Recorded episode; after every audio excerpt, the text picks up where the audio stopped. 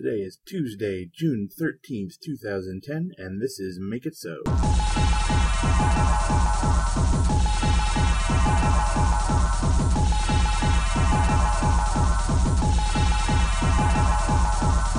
is irrelevant. Make it so. That is irrelevant. Make it so. That is irrelevant. Make it so. That is irrelevant. Welcome back to Make It So, episode number twenty-one. I am Charlie Plain, and with me, as always, is Mister Neil Timmons. Hello, everybody. Neil, you're about to become a dad, aren't you? In a couple days. Just in case that your newborn decides to make an appearance, I have secured a additional co-host in the form of the one and only Mister Matt Kirk. Welcome back to the show, Matt. Everybody's glad there's only one of me. We have challenge number twelve just entered, just submitted today. The cards have been up as of when we're recording, just about two hours. So this really is going to be a first impressions podcast. There hasn't been a lot of time to dig through these cards. We want to look at these five teams and talk about how they work as a team and how they feel as a team and share our thoughts about what works and what doesn't with you. Well, I know that when we first put out this challenge, there was a, a team that I really wanted to see. Matt, was there a team that you were looking forward to that nobody did? I really, really... wanted to see the Bada Bing Bada Bang guys from D S nine somewhere in the holodeck. I, I wanted to see Ezri in the, in the waitress outfit. I wanted to see Eero and the tux. I wanted to, you know, all of that. I I, I really wish that somebody had, had tried to take a swing at that one. I, I thought somebody was going to take a stab at Vulcans. I mean, we have some Vulcan stuff in the game, but we don't really have a lot of Vulcan stuff in the game. And a lot of the Vulcan stuff, uh, some of the Vulcan stuff just doesn't really work with, with itself. So there might be Vulcans, but... but they, they can't report to the same headquarters, and even if they could, they don't they don't do anything with each other. So it would have been cool to see to, to take some of the, the, the Vulcans and, and actually try to make them a team instead of just a bunch of guys who happen to be the, the, the same species. And we will start with the first team, which is Darren Lacoste's team, and he chose to do the Rascals, the child versions of some of the main characters from The Next Generation. Neil, what are your initial thoughts on that storyline as a team? Well, I thought that was a really fun episode. The producers really kind of took a, a whole different view on Star Trek, and, and I actually thought Darren did a pretty good job of capturing uh, a gameplay aspect of the miniaturized versions of a bunch of the, the crew. I thought he really nailed a lot of the nuance, and I was really, really happy with the, the very bottom card. Uh, being Riker the dad.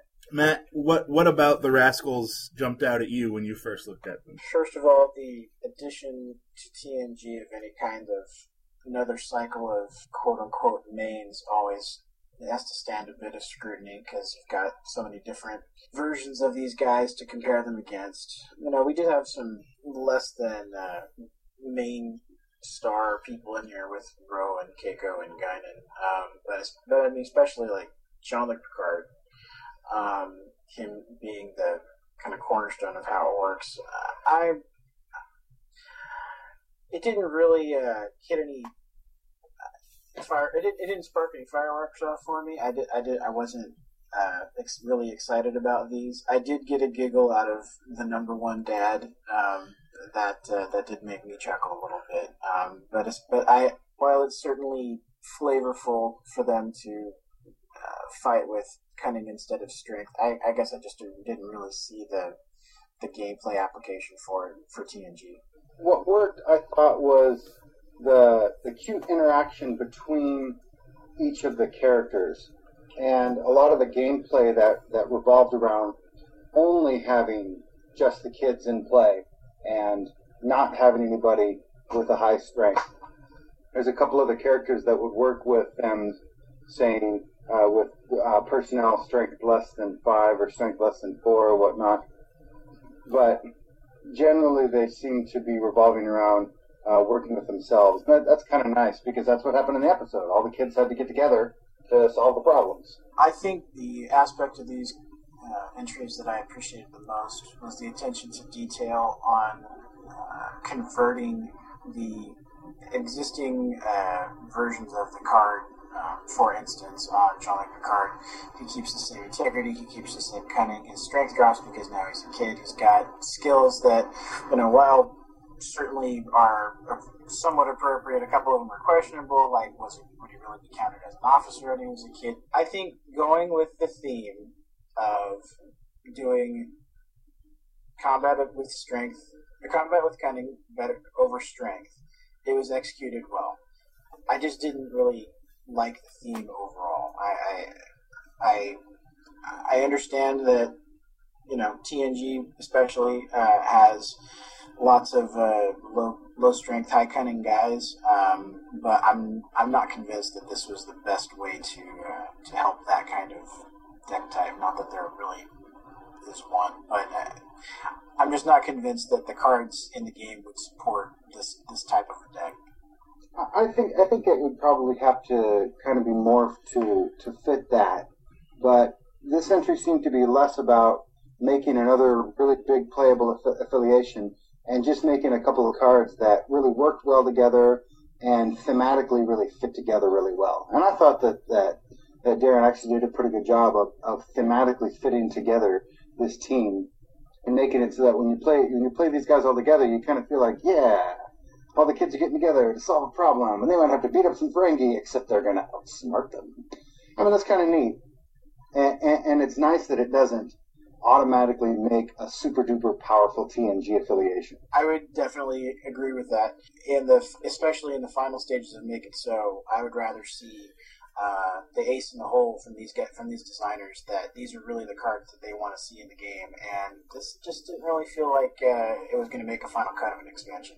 One of the things that jumped out at me as a little concerning is that this set of cards gives the, the T N G a really easy bonus point mechanism in their this battle card. Does that concern you at all, Neil?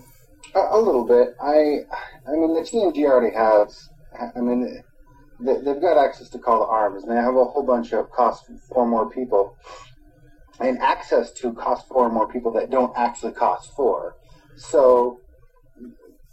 that I think that interaction can probably be abused, and this Rascal Raid card can can really be worth twenty-five points.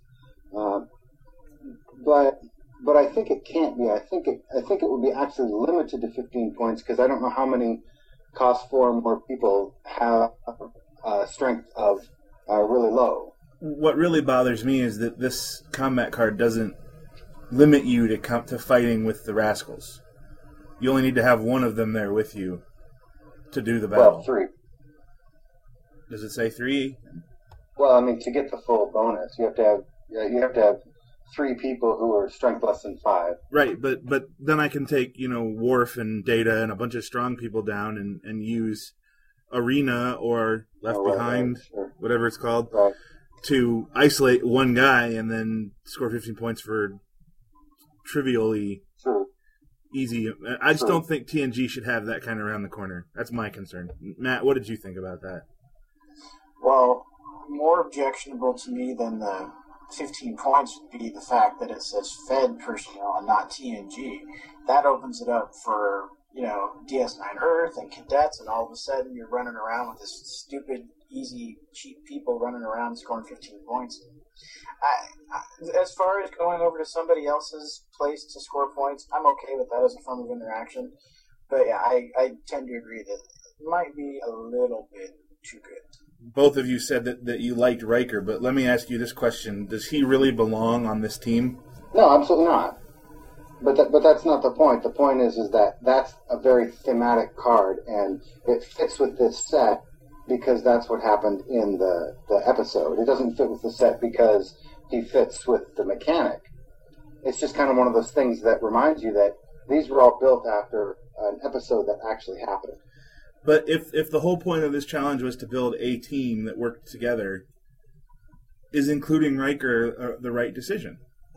I think you could make a case for it. How strong the case would be, mm-hmm. Un- unsure. But... I, the, it, as I said before, it, it is one of the silly scenes in, in Next Gen when you have a twelve-year-old Picard and calling Riker his number one dad. So I think the, and also because of the fact that he includes Riker after, he, he gives you the, the main set of the team, and then he gives you the event, and then he gives you Riker almost as an addendum, as a, and, oh, by the way, this guy too. Um, so, so taken as kind of a, a bonus card, I, I think it's less objectionable. But does he belong on the team? Eh. I, I gave him a pass because it was it was a cute and funny card. But uh, I do have a problem with the lore. The lore for Riker definitely should have been uh, the, the Ferengi made Daddy turn off the main computer. And I will nominate. I will nominate this card for best subtitle ever. So.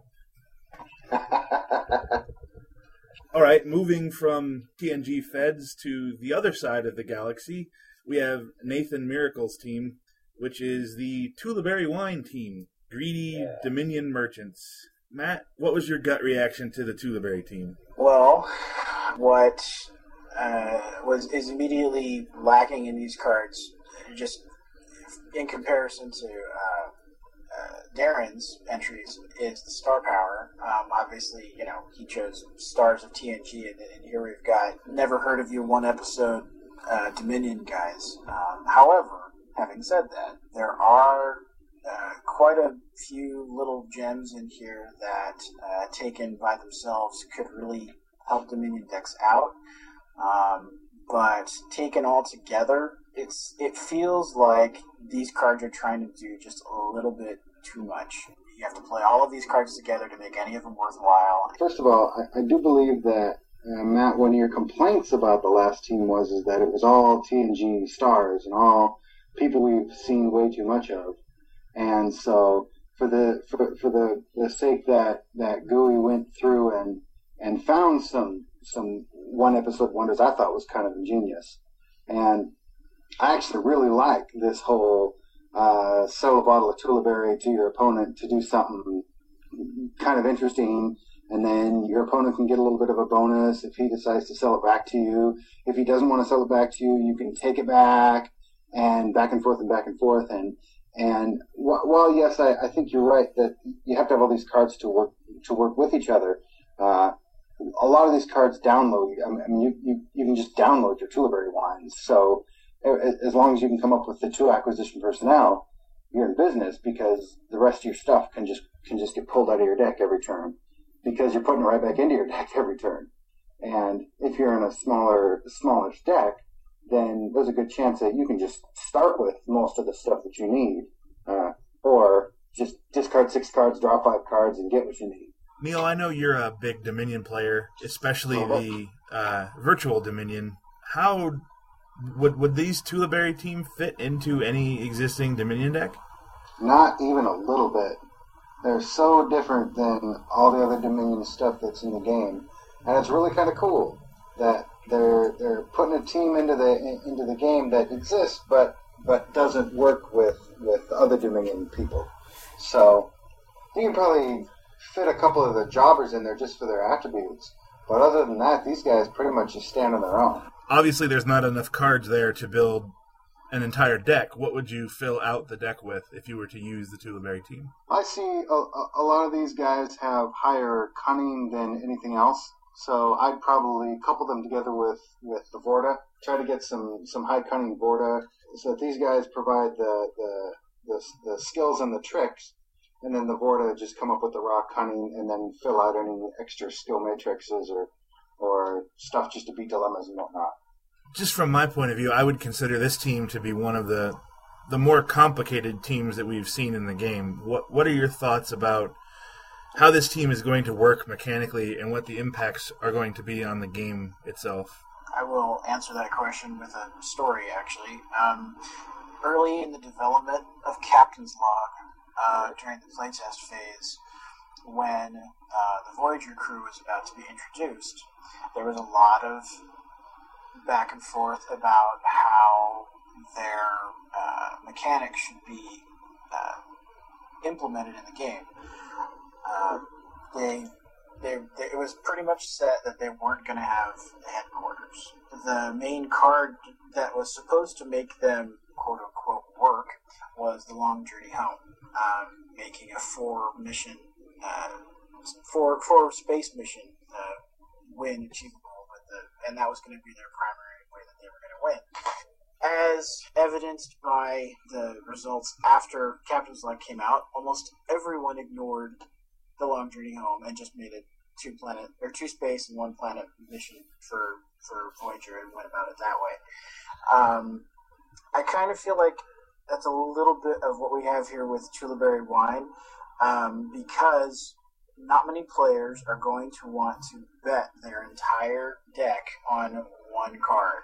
Even if there's only, even if there's three copies of it in their deck, you go up against a Romulan or Maquis, they take those out of your deck, and all of a sudden your your linchpin is gone, and you kind of have to make do with whatever you have left. And seeing as all of these cards reference Tulaberry Wine, if for some reason the three copies get taken out of your deck, either by an unlucky mill off the top of your deck, or some yeah, other event destruction.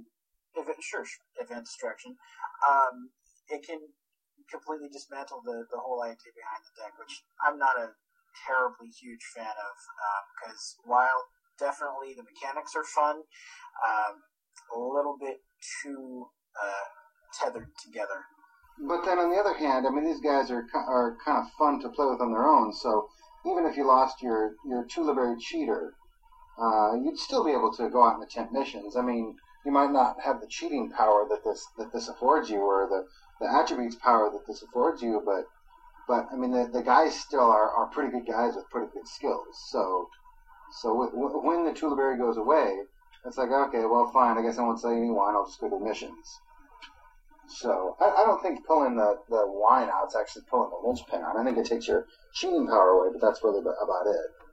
I, I call shenanigans on that entire statement. It, it entirely depends on Tulaberry. If I wanted to play people with skills and good attributes, I'd go find all the good non-lines that I can and actually play a headquarters that wasn't lame like Founders Founders Homeworld. But they get a lot better with Tulaberry Wine. So so you, you've got this really sweet team, but the thing is, is that if you lose your linchpin, you're not up a crick.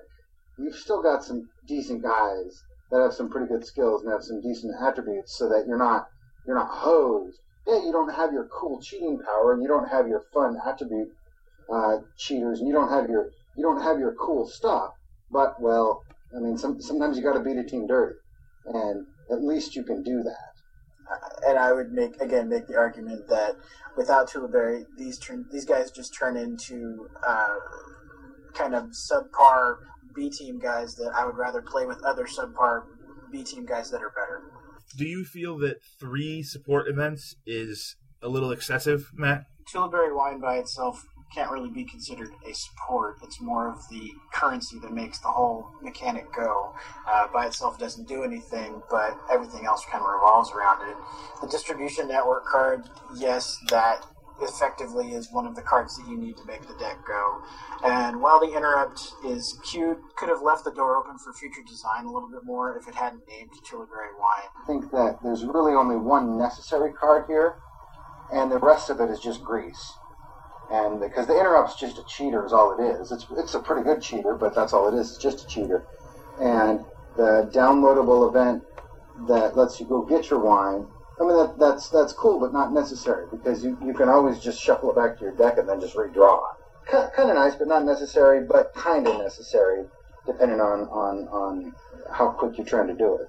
The first thing that jumped out at me when uh, Nathan had mentioned this was the team he was working on in our fancy new chat room, shameless plug, uh, was, it felt very one E the way he was talking about it, like uh, with Gold Press Latinum and the Ferengi. The difference between one E and two E in this case is there's a card limit in two E, and I'm not sure that you can do the same crazy shenanigans with only only being able to run three copies of the the commodity in two E. Um, what would have been interesting uh, to really Uh, open the open the floodgates on this one is if you'd borrowed the text from Infestation that says you can have more than three copies of this in your deck. All of a sudden, now you've got as much Tulaberry Wine as you want, and you know you could spend your entire turn just pumping out, you know, seven different Tulaberry Wine or more if you had a party atmosphere. But uh, yeah, I mean that would have it would have been one of those uh, thinking outside the box, bonus point things that would have really put that set on the map as something that could have really blown the doors open for a totally different type of deck. Yeah, I, I think this actually works really well because there's a three-card limit. Each of these cheaters that, on the personnel and on the on the interrupt are all pretty powerful, and it would be very powerful to be able to do it ten times or seven times or whatnot. It's nice that you only get three shots, you only get three chances. After that, you're definitely going to be out of wine. And yeah, you can get it back, and there's ways to get it recycled back into your deck, and there's ways to re-download it and re-get it back into play. But other than that, you've got you've got your three pumps, and that's it. And then and, and, and you better hope that's enough. You hope, hope you have enough wine. Well, obviously, if he had designed the Tulaberry to have as many copies as possible, he'd have to put limits on the abilities and whatnot. But it would have been an interesting sure. design path to go down.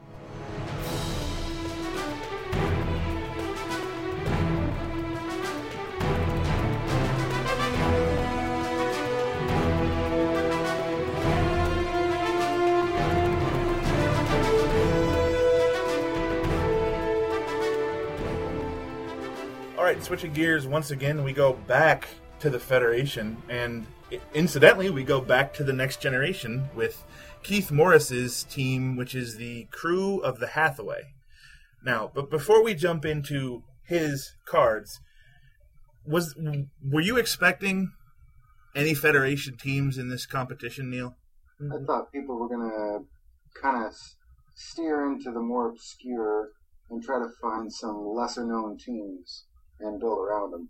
Matt, how do you balance the fact that T N G and the Federation in general is, is very popular, but it's also very powerful, and n- not wanting to give them more weapons in their strong decks versus the desire of the players to see more cards? Well, I think one of set um, one of the recent quote-unquote teams that came out was uh, was the vastly outnumbered team uh, for D S nine. Um, Most of their abilities had a very specific use. Um, the uh, you wouldn't really try to uh, splash one or two of those into a standard uh, D S nine solver or anything. Um, if you're going to use all those cards together, um, they're all going to be in the same deck. But um, now going the other direction with the uh, uh, with the Tulaberry Wine cards, you know, demanding that you have these cards in your deck, that's probably the, the other extreme. And, you know, uh, the Hathaway cards kind of strike a nice balance um, with, the, with their maneuver abilities. Neil, how did you react to your first look at the Hathaway crew? I, th- I thought the crew was, was all right. I, unfortunately, I'm a little tainted because this wasn't one of my favorite episodes, because I, I didn't think that the, the crew made very good decisions, or I didn't think the crew made decisions that they should have made based on their their personalities, but but that's my, my own failing. Um, I I, I kind of like to see a, a little bit of a new Wesley who was actually sort of useful and did stuff, um, but other than that, really this, this whole crew just kind of felt like T N G people. Uh, just kind of felt like we're going to make a bunch of new T N G people, and they're going to have T N G on them. And they, you know, they kind of work together. They, they have a ship, but that's about it. I, I think one of the more interesting things about the Hathaway is that they all key off of maneuvers, but they don't do any fighting. And I think that's an interesting T N G flavor take on the maneuver keyword. How, how would these cards fit into your standard T N G solver? Would would they make it super powerful, or would this be something you would have to build your own new deck around? These guys, while uh, certainly uh, handy with the maneuver events, um, would I once play Strategic Commander Riker over Admiral Riker or Forecast Battleship Riker? I don't think so. I think you'd have to pretty much use these guys in your maneuvery defensive deck, um, and these, they, they seem like more more meta cards if you're really uh, big on uh, uh, if you've got a lot of battle in your area and you want to uh, you know give yourself a better chance to dodge a couple bullets. You throw these guys in. The, the other thing is is that uh, the, I mean, there's actually precedent for a Federation battle deck too. And I think with some of the cards that already exist in the game, adding these guys to a Federation battle deck would, would kind of make him pretty powerful. I mean, Worf costs four, so he makes your Call to Arms go, and the other guys just, just I mean, they download stuff, and they, they, they basically just act as grease for your Federation battle deck. And so all of a sudden, you've got your attack Enterprise flying around. Oh, but now you have your attack Hathaway flying around. So I think it's it's not necessarily something that you might throw in a solver, but a lot of these cards you could just toss into a Federation battle deck, or you could just build around. So, so, so these cards would be really nice synergy with the Battleship A U T N G? Yeah, I think they would. Especially Worf, since we didn't get a Battleship Worf because he wasn't in the episode in the alternate universe. So, yeah, I mean, he really fits in with the with the alternate T N G guys. And he costs four, and he's got a great ability and a bunch of skills, and yeah. Well, Matt, if I remember right, you, you're a fan of this episode. Um, how do you feel the events in the story reflected on the events in the cards?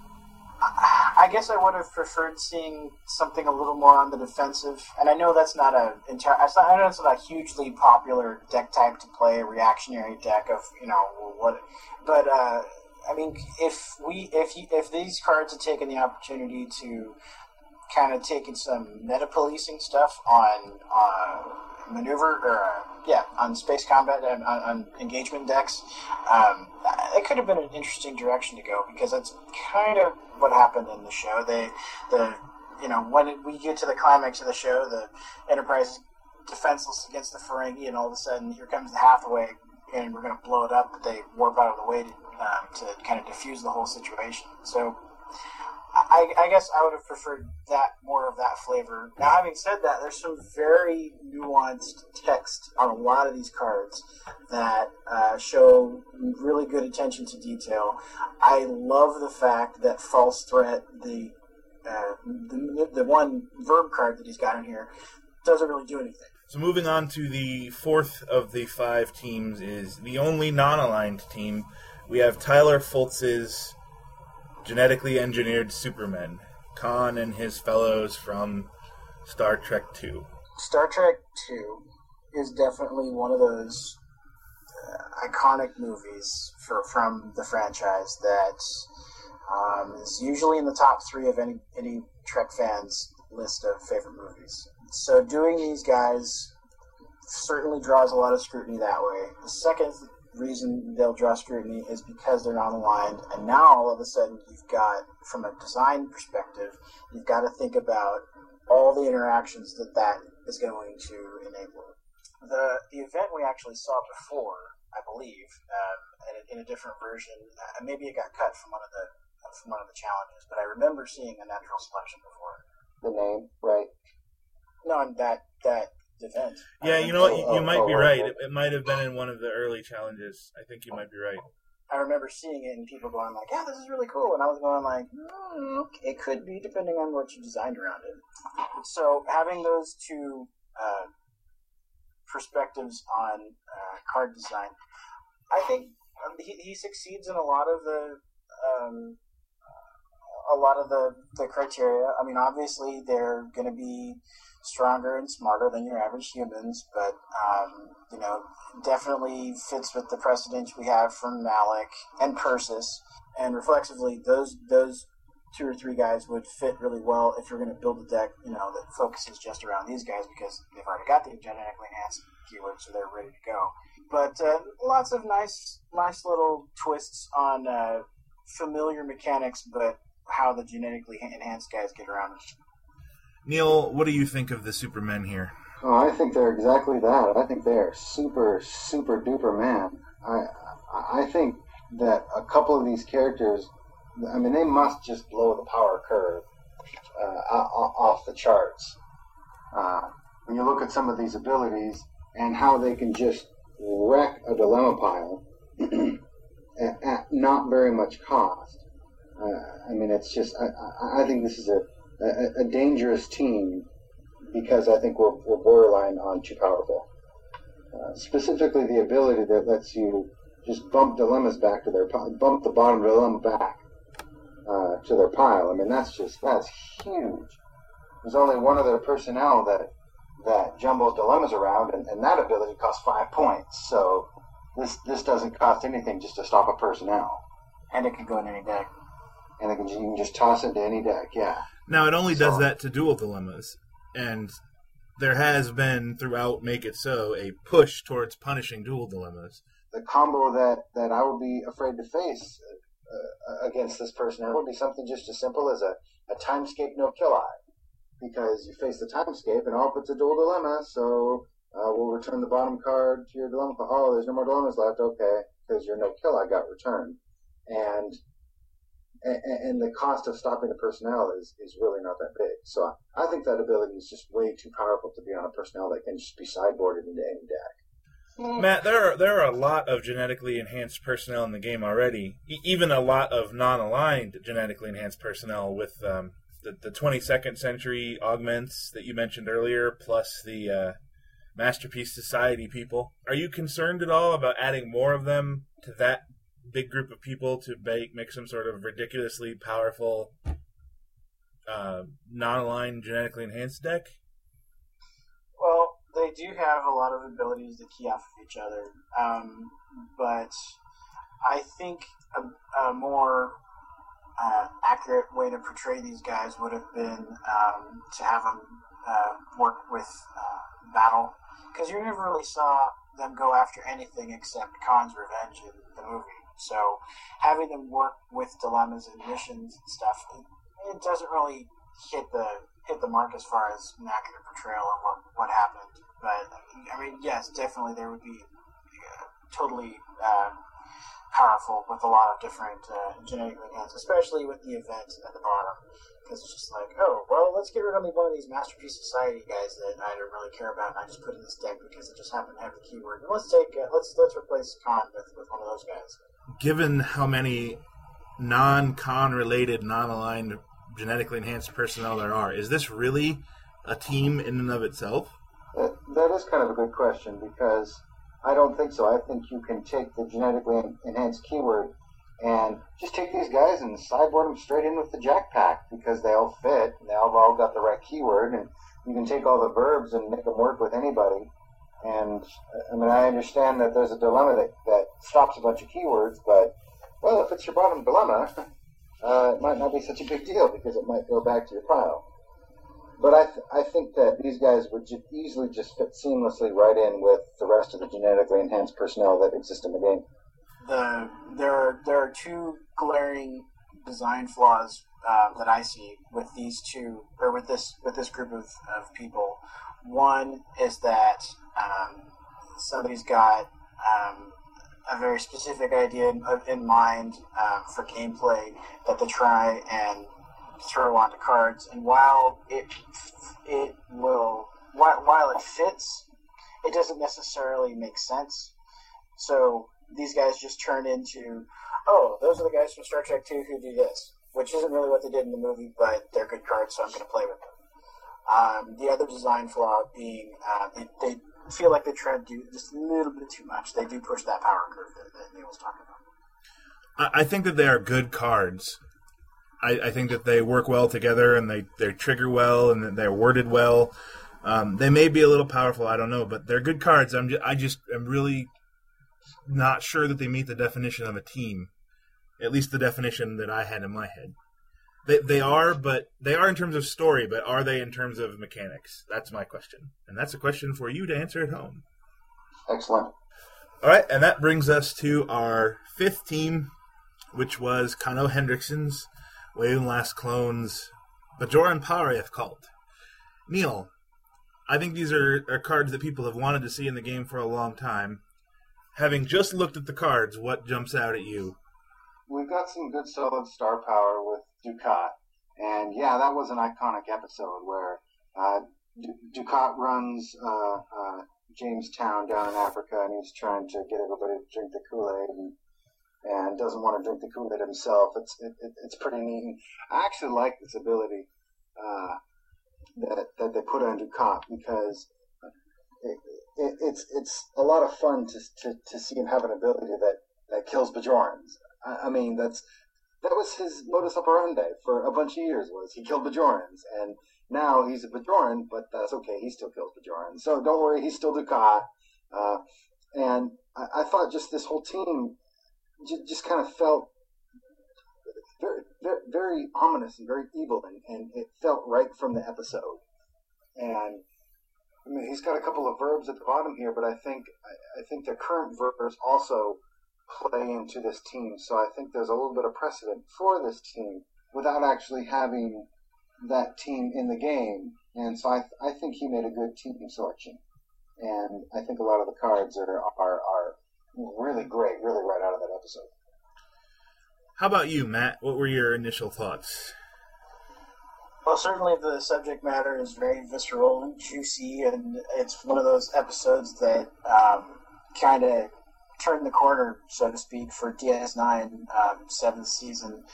All of a sudden, you see this. I mean, we all, Dukat has always been the bad guy, but he's just taken it to a whole other level here. And um, so, yeah, the the the execution on these cards, a lot of them are really uh, appropriate because they do exactly the opposite of what Bajorans are quote-unquote supposed to do. They play off of uh, what the Intendant did as the treachery Bajoran. They take stuff out of the discard pile to do all their shenanigans. And so, yeah, I a lot of good stuff in here.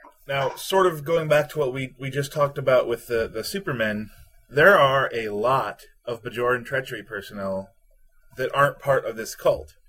However, mechanically, the way that the cult is worded, all of those Bajoran treachery personnel are going to be useful to you here. Is that following the team philosophy, or is that just a happy side effect? I think it's kind of more of a happy side effect, because, I mean, these personnel work well together with each other, with the different game techs that, they, that they've got on them. And so if you have a, a couple of other Bajoran treachery, they kind of just start to be fodder for Dukat, or or guys that that might just kind of fall under the knife because they're in the way. And that, that that's kind of neat that you've got these treachery Bajorans that are that are going after other Bajorans, and and and, yeah, and and there's also really not enough people here to make a good solid mission squad. So it is useful that there that there are some other treachery Bajorans in the game who can uh, who can jump in and fill those gaps too. The point that's compelling to me is that um, while the existing Bajoran treachery people um, may not have been part of the Pareith cult, could definitely have been turned that way had they been around and were in that situation. So, I mean, for for the most part, um, the and you can make enough of a of an argument to to justify their inclusion in this uh, in this clubhouse. I think the only thing that I would have liked to have seen uh, maybe would have been a, a shot at a Terok Nor headquarters, maybe or not not Terok Nor, excuse me, Empok Nor, Empok Nor's headquarters. Yeah, that would have been sweet. Maybe. It's very, very thin tightrope to walk on that one, but it would have been neat to see. I'm going to ask more of a, a philosophical question that could come out of one of the episodes of Star Trek. Obviously, this subject matter is very uh, dark. Uh, suicide cults and cults and religion is, is very... It's a sensitive subject matter. Neil, in your opinion, are there any pitfalls about working in that sort of dark subject matter, and how do you think uh, Kano did with that? I don't think there's much of a pitfall because, because I mean, those are things that exist in our culture, but those are also things that exist in our T V show. I mean, the the T V show didn't didn't steer away from them. In fact, they kind of embraced them and took their own own uh, uh, way to them. I mean, Roddenberry himself, when he's writing episodes for the original series, I mean, he was taking stuff straight out of the events of the day and just turning them into Star Trek episodes. Uh, at, at least in one, at least in one instance, where he just he just called the episode the name of what was really going on in the world. So I don't think there's it's a negative precedent to do that. In fact, I think it's very positive to actually uh, acknowledge uh, what really happens in real life, and then. Since our T V show has nodded to it, we should also nod to it. Matt, how do you think uh, Kano did tackling this uh, dark subject matter? I think the line between glorifying uh, a uh, socially uh, a socially frowned upon practice, um, such as cult sacrifice, as opposed to portraying it in a way that, while not being, um, while not portraying it in a in a positive light, is definitely uh, exhibiting it in the in the game. And uh, there's a, you know, there's a fairly uh, simple analog to draw one from the other, saying, "Oh, well, I take a guy to the discard pile. That means I'm sacrificing." Okay, but. Again, I, I think most people now who play Trek are at least mature enough to, to make the distinction that, you know, we're not we're, we're, the the cards are attempting to portray what happened in the show, and they're not actually uh, you know trying to espouse any philosophical uh, tendencies in the, in the players. All right, obviously we've only been looking at the cards for a couple hours, but Matt, three of these five contestants are going to make it to the final challenge. Just based on what we've talked about tonight and your initial reactions, which three people would you advance? That's tough. I, I can I can give you one. Um, my my favorite of these these entries is definitely uh, Kano with the with the Parith Cold Cats. I I think they hit all the right bases. They had just a, just the right amount of star power with Dukat. They hit. Uh, They had all the precedents in the right places. A little strong on a couple of cards, but that, that's one of those things that gets toned down with playtesting. So, overall, uh, William's lesson. And Neil, it wouldn't be one of our podcasts if I didn't put you on the spot. What? I know. I, I, I'd like to see the Rascals, and I think I'd like to see the Tulaberry Wine uh, go for the the Rascals. I thought were just a whole lot of fun, and the the, the Tulaberry Wine really felt to me like it was a throwback to a Watto's deck from back in Star Wars, the card game, where, yeah, we're technically got this game going on here, but, but there's this other game going on where where you might be trying to do missions, but I'm trying to sell Tulaberry wine. It's kind of like you might be trying to, to force drain me, but I'm, I'm trying to sell you a starship. So I, I, I like that interaction, and I really like the little kids. So, and a thirteen on, I don't know, for the point. All right. So it seems like it's going to be another close one, at least for, for you guys and presumably for the judges, too. I agree, since since none of us really picked the same team. Yeah. Well, Matt and Neil, thank you guys both for joining us on the podcast this week. It's been great to hear your thoughts. Always a pleasure, Charlie. Thanks for having me. Neil, congratulations on your impending fatherhood. Hopefully you'll be around next time. If not, Matt has graciously agreed to substitute for you, so... One way or the other, we'll be hearing from one or both of you next week when we bring you the final challenge. Are you guys excited for this to be? Final countdown. All right, ladies and gentlemen, if you have not voted yet, you can do so on the front page of our website at w w w dot trek c c dot org. In addition to choosing which three of these five contestants make it to the final challenge, one of these teams will be entering playtesting for a future virtual expansion. I have the guarantee from Brad himself, whichever team is deemed to be the winner of this challenge will be playtested and may appear in one of two thousand eleven's virtual expansions. So not only do you get the chance to decide who will be designing your game, but what cards will appear in it. Pretty exciting, I think. That's awesome. Well, for my co-hosts Neil and Matt, I am Charlie Plain, and in the immortal words of Captain Jean-Luc Picard, make it so. Make it so.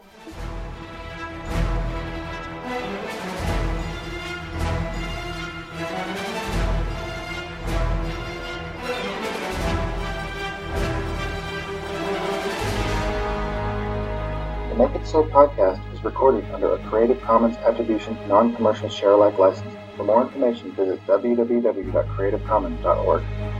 Some of the music in today's podcast is brought to you Podsafe Free from Nevio's Music Alley. For more information, visit w w w dot music alley dot com. Make It So. The search for the next assistant game designer is brought to you by the Continuing Committee, home of the first and second edition Star Trek C C G. For more information, please visit w w w dot trek c c dot org, w w w dot trek c c dot org.